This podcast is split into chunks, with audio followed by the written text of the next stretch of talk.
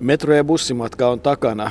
District Line toi High Street Kensingtonilta aina Southfieldsin asemalle, josta sitten otettiin bussi 493 ja tultiin tänne Wimbledonin puiston museon keskuskenttien luokse. Eli oikeastaan aika paljon lyhyempi matka kuin mitä alun perin kuvittelinkaan. Ja siitä Southfieldin asemalta, siitähän on semmoinen 10 minuutin tai paran metrin kävelymatka, että olisi se voinut kävelläkin. Sulla jäi nyt Jouko kertomatta, että jos Suomesta aikoo tulla tänne Wimbledonin tennispyhättöön käymään, niin ensin täytyy ottaa ainakin Helsingissä taksia ajaa sillä lentokentälle ja sitten istua 45 minuuttia koneessa, koska Lontoossa sataa. Ja sitten lennetään Lontooseen 2 tuntia 45 minuuttia sen kierrellään 10 minuuttia sen Lontoon päällä, koska on sumuista ja sateista ja sitten laskeudutaan ja sitten vasta turvaudutaan noihin undergroundiin, tubeiin, metroon, kolme hienoa sanaa. Ja tullaan juuri kuten kuvasit tänne Wimbledonin pyhäkköön. Tuo on kiva, että sä aina sanot 200 metriä. Sulla on aina 200 metriä mihin tahansa, jopa siihen, joka on ihan lähellä. Ollaan kuitenkin Wimbledonin äh, tennispyhätössä, joka on yksi niitä legendaarisia urheilupaikkoja. Lontoohan on tietysti myös urheilukaupunki, muutakin kuin kaikki se, mitä olympiakisat tarjoaa, olkoonkin, että olympiaturnausta pelataan täällä Wimbledonissa. Mutta Lontoossahan urheilu on tietysti, se on ratsastusta, hevosia, krikettiä, rugbya, jalkapalloa ja tietenkin tennistä. Niin, oppaat ei nyt niin hirveästi tähän urheiluun tässä sarjassa haluaisi puuttua, mutta kyllä tämä tennis tietysti on yksi semmoinen. Jalkapallosta yritetään pysyä mahdollisimman erossa, koska siitä puhuvat kaikki muut. Tämä on tämä koko brittiyhteiskunta niin jalkapallo painotteinen, että oikein välillä hirvittää, koska lehtienkin pääuutiset saattavat olla jalkapalloon liittyviä aikana, jolloin täällä kuitenkin on korruptiota. Korruptiosta puhutaan, kiristyksestä, tapahtuu murhia, vaikka mitä, mutta jos jalkapallossa valitaan manageria tai jotain muuta, niin silloin se on pääuutinen ja, ja näin. Mutta yritetään pysyä siitä erossa, mutta tämä Wimbledon, niin kuin sanoit, niin tämä on Tenniksen mekka, Tenniksen pyhä paikka. Ja kyllähän tällä on niin semmoinen side myös meikäläisen nuoruuteen. Wimbledonin tennisturnaus kesäisin, se oli yksi vuoden kohokohtia, ja siitä pääse mihinkään. Vaikka tennis ei sinänsä ole ollut kovin lähellä sydäntä, mutta kyllä Wimbledonin turnaus, sitä katsottiin. Kyllä se oli yksi semmoinen TV-ohjelma, jota odotettiin ja jonka vuoksi TVn ääreen nimenomaan hiljennyttiin katsomaan. Ja ottelut saattoi kestää pitkään, mutta että kun sitä tennistä tuli kerran tai pari vuodessa. Oikeastaan jää mieleen Ranskan avoin turnaus ja Wimbledon. Ei nämä Australian tai Yhdysvaltojen turnaukset tietenkään aikaerojenkaan vuoksi, niin ei niitä televisiossa näytetty. Mutta Wimbledonia seurattiin kesällä päivästä toiseen, kunnes se huipentui siihen upeeseen finaaliin, joka käytiin tuossa keskuskentällä, jota juuri käytiin katsomassa. Ja kyllähän se semmoinen vavahduttava paikka monellakin tavalla on. Oli ja se tuota, yllättävän monia semmoisia tennispelaajia sitä tunsi siihen aikaan paljon enemmän kuin monesta muusta lajista. Mä muistan Rod Laverit ja Stan Smithit ja Pat Newcomb, Australian pelaajat. Ja sitten kun Billie King oli tietysti naisissa, Martina Navratilova tuli, tuli yhtä aikaa hänen kanssaan ja sitten pelasi. Hän Navratilova on muuten pelannut eniten kaksinpelejä Wimbledonin historiassa. Hän on pelannut kaikkiaan 326 ottelua Wimbledonissa ja yhdeksän voittoa kaksinpelissä, joten hurja, hurja ura. Ja sitten tietysti tulivat ruotsalaiset ja ennen kaikkea Björn Borg, joka voitti viisi kertaa peräkkäin. Ja, ja tuota, sitten Jimmy Connors, John McEnroe, kyllähän näitä voisi luetella vaikka lopun päivää huima alue ja huima historia ja huima määrä lukuja, joita voisi kertoa Wimbledonista, vaikka sitten oliko se 26 000 kiloa mansikoita vai mikä se on, jota kermavaadon kanssa syödään. Champagnepullojen määrä ei tullut selväksi. Pallojen määrä oli, oli aivan mieletön ja, ja kenttiä on vaikka kuinka paljon. Sarjoja pelataan vaikka kuinka paljon. On tyttöjen ja poikien yksin ja kaksin ja sekanelinpeliä ja ja sitten tietysti pelataan veteraaniturnausta niin, että jos tänne sattuu tulemaan ja sattuu lipun saamaan, niin kyllä täällä Wimbledonin alueella voi viettää päivän tekemällä ihan mitä tahansa, vaikka sitten käymällä museossa ja kaupassa turnauksen aikana, että pelejä riittää ties kuinka monella kentällä toinen toistaan hauskempia. Niin, sen kahden viikon aikana, ellei sada, huom, ellei sada, tai, tai siitäkin huolimatta, koska silloin aina sadepäiviä on olemassa varapäiviä, mutta yli 600, muistaakseni jotain 650 ottelua pelataan kaiken kaikkiaan ja se vaatii jo pelkästään tuomari- ja toimitsijatehtäviä yli 300 henkeä ja sitten on kaikkia muita vapaaehtoisia. Joten kyllähän tässä suuresta tapahtumasta on kysymys ja suuresta bisneksestä myös. Me kävimme tässä ennen kuin aloimme puhumaan, niin tuossa Wimbledonin tennismuseossa ja täytyy sanoa, että että se, se nyt ei ole suuren suuri, mutta se tapa, millä täällä tämä Wimbledonin historia tenniksestä, äh, tennishistoria, Wimbledonin historia on laitettu esille, niin se on kyllä yksi hienoimpia tai yksi hienoimmista urheilumuseoista, mitä olen nähnyt. Onhan niitä toki paljon muitakin, mutta tämä kyllä kuuluu siihen kategoriaan. Ja erityisen hienosti, hienoksi se muuttuu silloin, jos on, jos on todella kiinnostunut tenniksestä. Niin, jos sanoisi ja pitäisi väittää, niin voisi sanoa, että suunnittelija on ainakin samaa sukua kuin oli se British Columbian urheilumuseo Vancouverissa, jossa vierailtiin, koska idea oli sama. Kuljettiin huoneesta toiseen ja jotenkin tyyli oli sama. Tämä museohan on uudistettu vuonna 2005 kävin siellä joskus vuosia sitten ja se oli erilainen, eri luontoinen. Se oli silloin tuossa keskuskentän päällä ja se oli oikeastaan siinä mielessä hienompi, että siitä ylhäältä pääsi katsomaan sitä keskuskentän tai keskuskenttää, mutta tilaa on tarvittu lisää ja aitioita pitää saada lisää, niin, niin pitkään jatkunut historia muuttuu. Tämä The All England Lawn Tennis Clubin historiahan menee aina vuoteen 1868 asti ja miehet ovat pelanneet turnausta 1877 ja naiset 1884 alkaen ja oikeastaan iso muutos sitten tuli vasta 1968.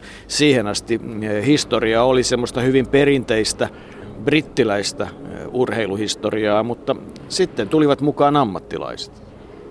Puhuit tuosta keskuskentältä, niin kyllähän sinne pääsee vieläkin katsomaan, eli sinne on varattu tuommoinen 300 Siinä näkee käytännössä 360 astetta, eli koko sen kentän yhdestä kulmasta semmoinen koppi on olemassa. Ja, ja tuota, se, mikä minua tai kiinnitti huomiota, on se, että se ei keskuskentällä sen paremmin kuin ykköskentälläkään ei pelata muuta kuin silloin sen kahden viikon aikana kesä-heinäkuussa, joten se on varattu todella vain tämän turnauksen käyttöön. Mutta kun sanoit tuosta, niin silloin tulivat ammattilaiset ja silloin tulivat rahapalkinnot. Tuossa museossa oli noita Wimbledonin muita palkintoja ja on tietysti totta kai vieläkin naiset saavat hienon lautasen ja miehet pokaalin, mutta että sitten tulee lisäksi vähän rahaa. Viime vuonna voittajat saivat 1,1 miljoonaa puntaa sekä miehet että naiset. Nykyisin molemmat saavat saman verran. Se käytäntö tuli vuonna 2007. Ja täytyy sanoa, että, että jos pelaisi tennistä ja olisi ammattilainen ja ainakin tällä ajatusmaailmalla, mikä tällä hetkellä minulla on, niin kyllä mun mielestä olisi aika kannattavaa vaikka hävitäkin Wimbledonin finaalissa, koska häviäjä sai viime vuonna 650 000 puntaa. Niin, se rahapalkintojen tuleminen Wimbledoniin, niin kyllä muistaa lapsuudessa ne kuvat, jossa pelaajat sitten aina tauoilla istuvat pyyhkeidensä kanssa ja juovat vettä, niin se virvoitusjuoma-automaatti, mikä siinä keskellä oli, tai vesiautomaatti, niin se virvoitusjuoma-mainos lienee ollut ja on edelleenkin kai kallein yksittäinen urheilumainos. Ja kyllähän tämä rahan niin kuin valtaurheilussa, sitä voi kuvata hyvin niillä palkinnoilla ja palkintosummien kehityksellä, kun vuonna 1968 Rod Laver voitti miesten ja Billie Jean King naisten turnauksen, niin Laverin palkkio oli silloin 2000 puntaa ja Billie Jean King sai 750 puntaa. 26 150 puntaa oli koko tämä palkintopotti.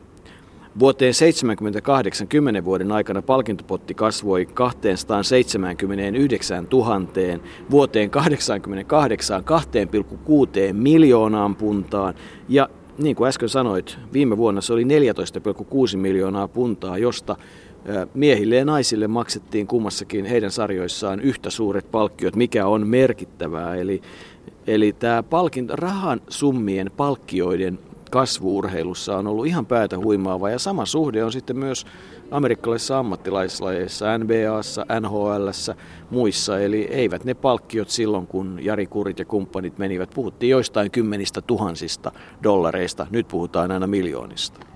Niin ja Wimbledon on ollut edelläkävijä nimenomaan tässä, että sekä miehet että naiset ammattilaisurheilussa saisivat saman verran siihen. Siis niin kuin sanoin, niin 2007 siihen päädyttiin. Se, mikä aina televisiosta jäi mieleen silloin ennen vanhaa, kun katsottiin Wimbledonin kisoja, oli, että kun tuossa on tuo kuninkaallinen aitio tuon keskuskentän päässä, niin pelaajien piti sitten joko niiata tai kumartaa aina. Useimmitenhan siellä oli kenti, kenti herttua ja kenti herttuatar, mutta joskus sitten korkeampiakin siniverisiä ja aina piti niiata tai kumartaa ja se tuntui joskus ainakin vaikutti, että joillekin pelaajille se oli vähän huvittavan tuntuista, mutta jokainen siinä kuitenkin, Björn Borikin taisi nyökätä kuitenkin kaiken kaikkiaan joka kerta ja hyvin sitä noudatettiin. Ei siinä mitään, kuten aika pitkälle on noudatettu Wimbledonissa myös sitä, että tennisvaatteiden pitää olla valkoiset. Kyllähän siitä nyt on jo lipsuttu täälläkin, mutta että valkoisimmillaan ne edelleen ovat Wimbledonin turnauksen aikaan. Mutta 2003 tuokin Kenti Herttua sitten muutti tuon tilanteen, että enää ei tarvitse nieta tai kumartaa kuninkaalliselle, elleivät he ole itse vallassa oleva hallitsija, eli tällä kertaa Elisabeth II tai sitten Walesin prinssi eli Charles tällä hetkellä. Ja, ja tuota, ei tässä ole sitten parin vuoteen kumarreltukaan. 2010 viimeksi Elisabeth II oli katsomassa joitakin pelejä Wimbledonissa ja silloin jouduttiin tuohon tervehdykseen tai pelaajat, ehkä he haluavatkin sitä, en tiedä, mutta sillä tavalla tämä maailma kuitenkin muuttuu, että Britanniassakin, jossa perinteet ovat kuitenkin suhteellisen pitkät ja pysyvät tiukassa, ovat tiukkaan istutetut, ellei ihan sementtiin valetut, niin kyllä ne vaan sieltä jossain vaiheessa muuttuvat kaikki. Niin, tennis on ollut myös olympialaji, ei tosin aina, mutta 1908 täällä pelattiin olympiaturnaus, 48 se ei ollut olympialaji ja kyllähän kaikenlaisia hauskuuksia, siis tennis jos mikään on tilastopeli. Ja Wimbledonin historiahan mahtuu myös se kaikkien aikojen pisin tennisottelu, kun täällähän peli pelataan loppuun saakka sillä lailla, että ratkaiseva erä pelataan, ei tiebreakkiä, katkaisupeliä, vaan kahden ero pitää saada. Ja kun lukee luvut 46, 63, 76, 67 ja 59, 59, niin päästään aika lähelle sitä, mikä kesti 11 tuntia 5 minuuttia, kun John Isner ja Nikola Mahu vuonna 2010 pelasivat sen kaikkien aikojen pisimmän tennisottelun. On siinä saanut jalkaa laittaa toisen eteen. Joo, sehän on melkein tuota, ainakin tunnilleen, ei ihan minuutilleen, mutta ainakin tunnilleen, niin samanmittainen vääntö kuin mitä Tukholman olympiakisoissa virolainen Klein ja Suomen Asikainen vääntivät painissa, eli reilut 11 tuntia, joten siitä se voi sitten kumpi on kovempaa pelata tennistä 11 tuntia vai nojata kaveri 11 tuntia. Pieniä taukoja on molemmissa ehkä ollut, mutta aika huvittavaltahan se tuntuu, jos näin vertailee. Täällä on pelattu monta ikimuistettavaa ottelua ja kyllä minulle ikimuistettavin on aina vuoden 80 miesten finaali, jossa John McEnroe ja Björn Pori ottivat yhteen. McEnroe oli koko ajan noussut, hän oli nuori vielä silloin, mutta oli noussut haastamaan. Pori oli voittanut neljä aikaisempaa Wimbledon turnausta ja nyt odotettiin, että John McEnroe, joka semmoinen tuittupäänä tunnettiin ja Pori oli taas jäävuori, hänet haastaisi, mutta niin siinä vain kävi, että Pori pystyy tuon, sekin oli aika maratonottelu, kesti varmaan viisi tuntia, mutta pystyi sen, pystyi sen voittamaan viidennessä erässä ja, ja tuota, ruotsalainen, kun John McEnroe ei pystynyt vielä siinä vaiheessa ruotsalaisen valtikkaa horjuttamaan, mutta se otteluna se oli, se oli, se oli todella hieno ja, ja tuota, muistan, että olin toimittajana Kalevan kisoissa ja välillä piti aina käydä Yleisradio-autosta, vaikka Yleisradion kanssa mitään tekemistä ollutkaan, mutta siellä autossa oli kuitenkin tuo ottelu koko ajan käynnissä, niin aina piti käydä katsomassa välillä, että mikä on tilanne. Itse asiassa taidettiin katsoa silloin tennistä enemmän kuin sitä 100 metrin juoksua tai 10 tonnia.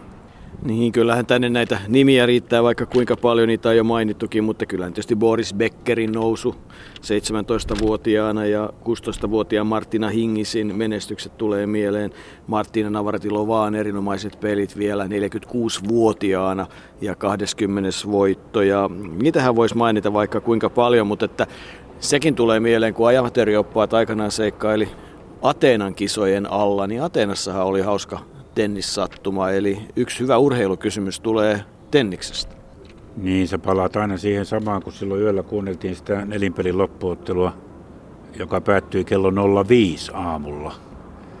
Ja siinä oli, kun oli kuitenkin asunto aika lähellä sitä tennispalatsia, tennispalatsia, tennis areenaa, niin siinä oli aika metakka ja sitä nyt sitten kuunneltiin. Se loppui kuitenkin 05 aamulla ja seuraavana mm, iltana oli sitten kaksinpelifinaali ja sama mies, joka oli mukana voittamassa nelinpeliä, niin voitti sitten kaksinpelin finaalin ja se päättyi ennen puolta yötä, joten urheilukysymys kuuluu, että kuka on voittanut palloilulajissa kaksi olympiakultaa saman vuorokauden aikana ja on se niin monta kertaa ollut näissä meidänkin lähetyksissämme mukana, että Nikolas Massuhan se oli siileläinen pelaaja, joka nämä kultamitalit sai saman vuorokauden aikana. Mutta hyvä urheilukysymys, jos ei harvoin tulee, kun puhutaan pallonlajeista, niin tennis ensimmäisenä mieleen.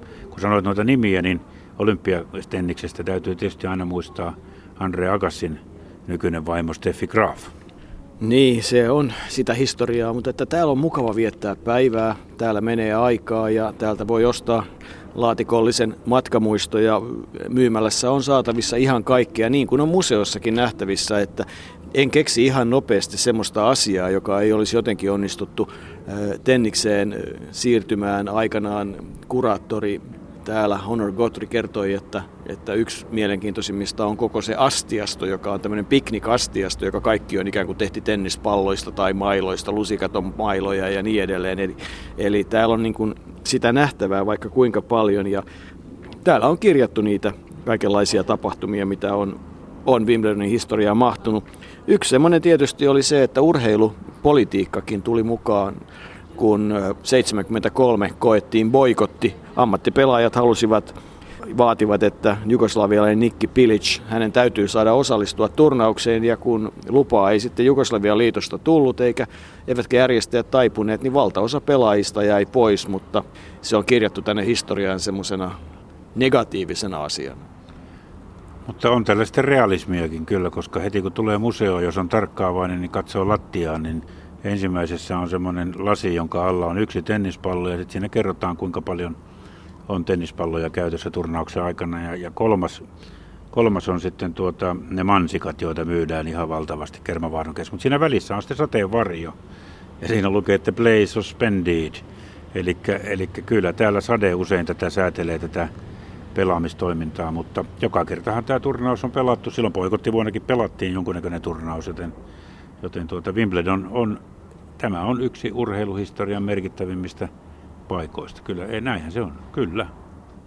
Lähdetään pikkuhiljaa sinne keskustan suuntaan tuolla metrolla, mutta sitä ennen voitaisiin kävellä se parin sadan metrin matka ja mm. pistäytyä tuossa lähibubissa. Sinnehän ei ole pitkä matka. Niin, olisiko vuorossa nyt sitten läpi, ei läpi syöttävä, läpi juotto?